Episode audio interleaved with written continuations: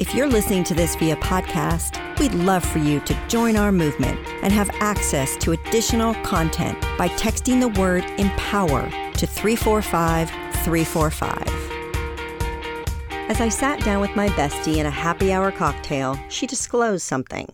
That dude she dumped in college got the boot because she realized he was gaslighting her. Have you ever been the recipient of gaslighting? It involves planting seeds of doubt.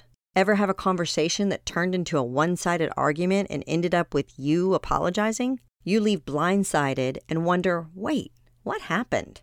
Gaslighting is challenging to identify because some of the cleverest people employ this form of psychological manipulation.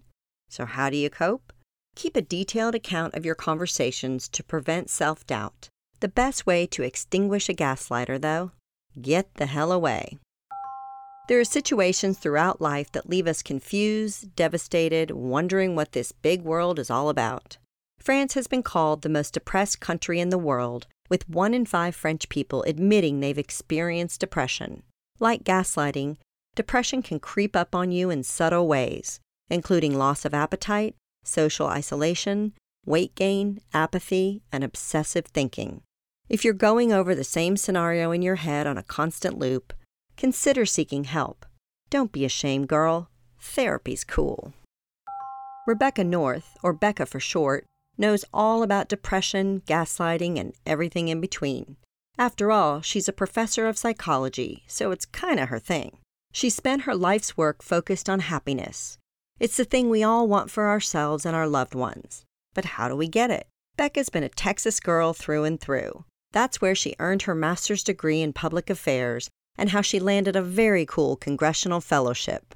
She says that her research and interests center on a question we all ask ourselves at some point How can my negative experience turn into something good? If your balloon has been deflated before, you might wonder if positivity could ever come from it. Becca's still trying to answer this profound query. One of her studies might give a little insight. She and her co investigators had 315 undergraduate students write for 20 minutes a day for four days in a row. The students were asked to write about the biggest problems in their lives. Using linguistic analysis, Becca's findings confirm some of the issues facing young adults and reaffirm the idea that life stressors differ between men and women. Another study shows a few key elements that we should all incorporate. Individuals who reacted best to life stress and problems had used positive reappraisal, or the act of reframing stress as more positive. These individuals use more we than I statements, and certainly don't employ many you statements the way gaslighters do. Becca's quest to figure out the answers to the big question of happiness is just beginning. Before becoming a visiting assistant professor at Georgetown University, Becca held several teaching roles, one of which lasted about three years in Compton, California for Teach for America. In her book, Becca says we all have a hidden superpower. We can approach tough moments and seemingly impossible situations differently. Take Becca's lead by remembering that failure isn't a bad word, and that in fact, failing can actually turn out to be a good thing. Marissa Mayer said, I always did something I was a little not ready to do. I think that's how you grow. When there's that moment of, wow, I'm not really sure I can do this, and you push through those moments, that's when you have a breakthrough.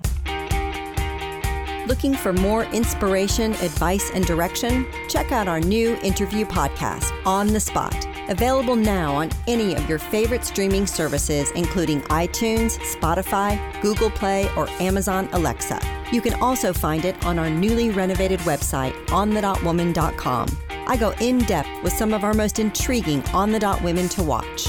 We are focused on your success. So let us know what you think by chatting with us at On the Dot Woman on Twitter, Instagram, and Facebook. We'd love to hear your voice.